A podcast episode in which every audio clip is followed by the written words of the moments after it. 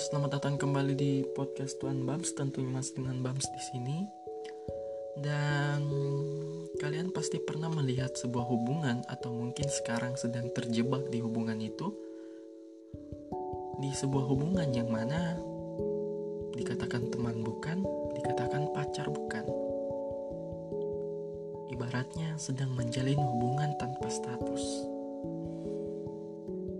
Ketika salah satu ditanya, mengatakan dia bukan pacar saya. Lalu kemudian ditanya kembali, apakah dia teman kamu? Kamu bungkam, tak menjawab. Lalu sebenarnya dia itu pacar atau teman? Atau mungkin hanya sebatas kakak atau adik muk saja.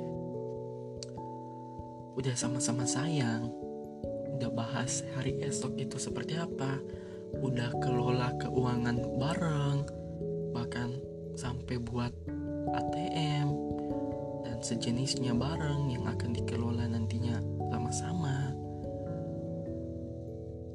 Orang tua udah pada saling tahu satu sama lain, tapi mereka lupa hal yang paling mendasar.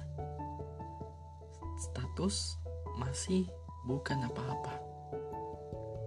Ya kalau statusnya nggak ada, berarti kalian bukan siapa-siapa. Cuma teman yang mengucap komitmen dan sering bahas masa depan. Udah pintar bagi keuangan, tapi ke depannya bagaimana? Ya tidak ada yang tahu. Ya bagus sih kalau nanti nggak ada yang terluka.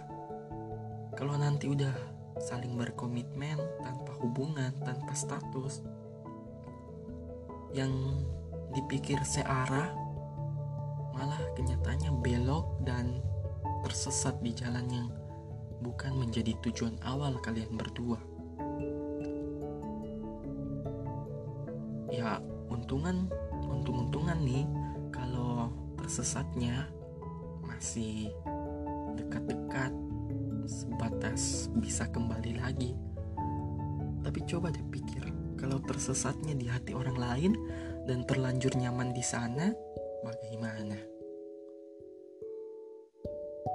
Yakin bakal baik-baik saja. Ingat loh, komitmen itu bukan status. Tidak bisa dijadikan sebagai landasan dalam sebuah hubungan. Komitmen hanyalah sebuah kata-kata yang bisa saja semua orang langgar di situasi yang tidak kita duga.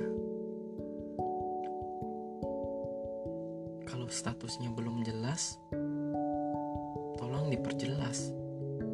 Karena ini urusan kamu sama diri kamu sendiri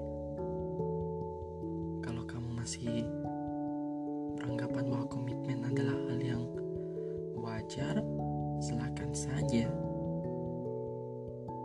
Ibaratnya gini.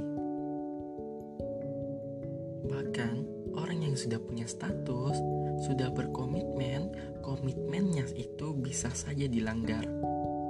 Udah pacaran nih. Udah komitmen, ah dia aja deh.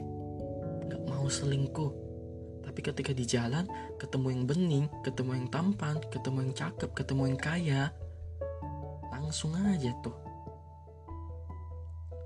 Modar dah.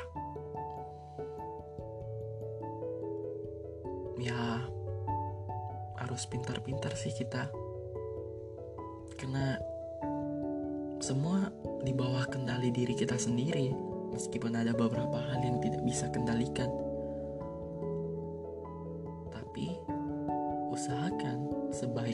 mungkin kita mengendalikan tindakan serta pikiran kita dulu.